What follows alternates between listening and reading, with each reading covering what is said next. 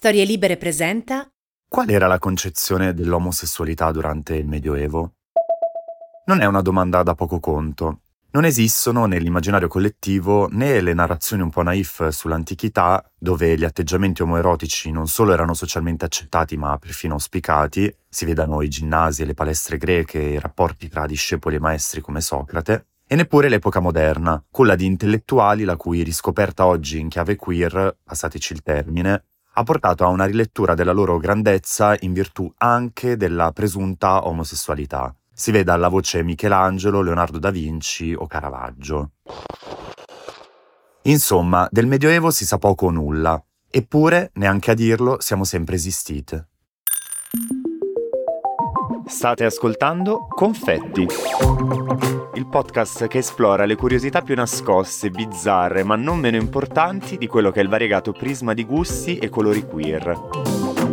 Perché Queer Identities rimane sempre il quid che vi mancava.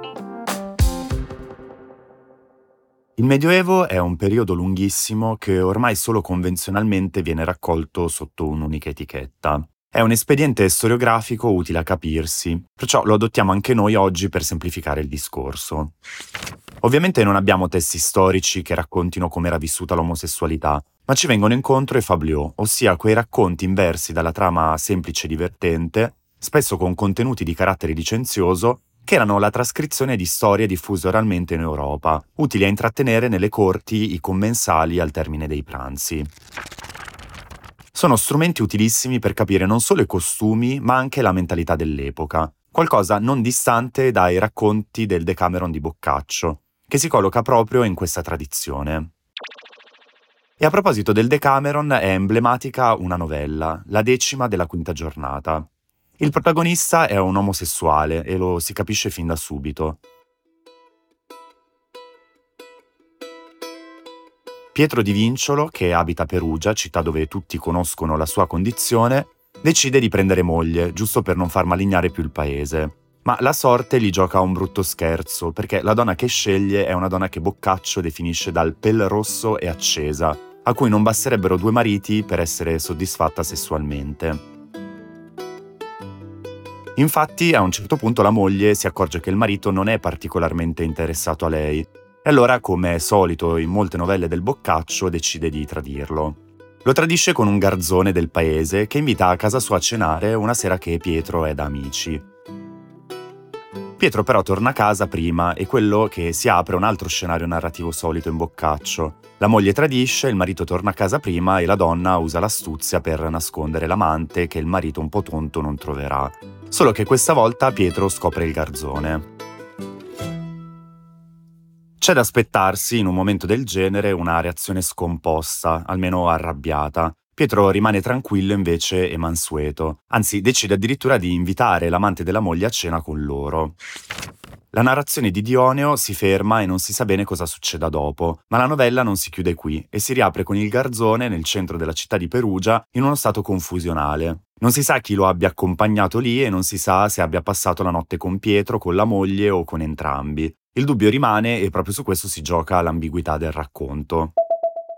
Questi uomini e queste donne vivono in un mondo in cui si sa benissimo che ci sono un sacco di cose che sono peccati gravi. Capiamoci, commettere un peccato mortale non voleva dire in nessun modo che si sarebbe andati all'inferno. Vai all'inferno se muori senza esserti mai pentito. Ma il pentimento è sufficiente anche in punto di morte, e non a caso il Purgatorio di Dante, che poi è la quintessenza della concezione dell'aldilà medievale, è pieno di gente che ha commesso peccati mortali, gli stessi puniti all'inferno, con l'unica differenza che lì il pentimento è arrivato.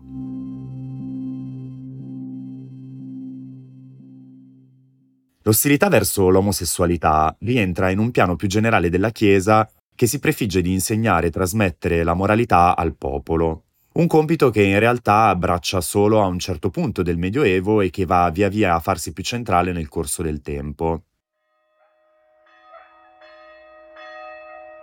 Prendiamo il matrimonio. All'inizio del Medioevo non solo non era un sacramento, ma addirittura i preti non potevano partecipare ai matrimoni.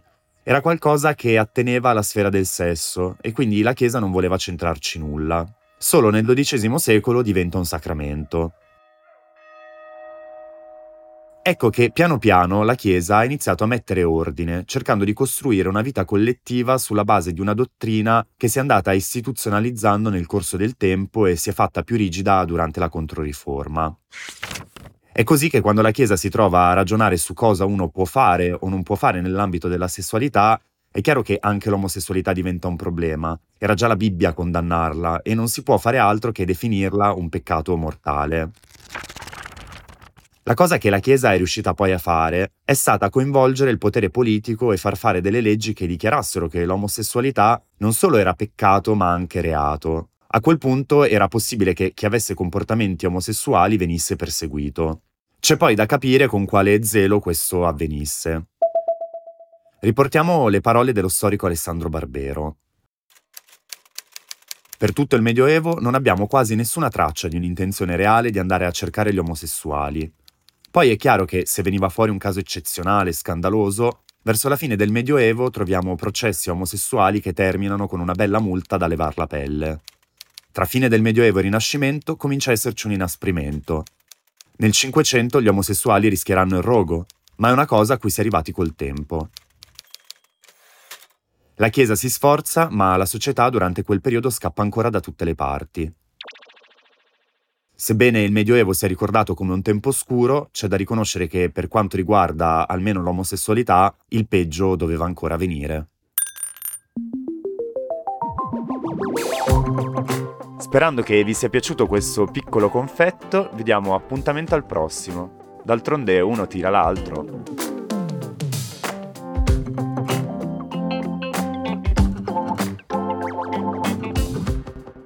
Quid è un podcast di Paolo Armelli e Daniele Biaggi, post produzione audio di Cecilia Belluzzo.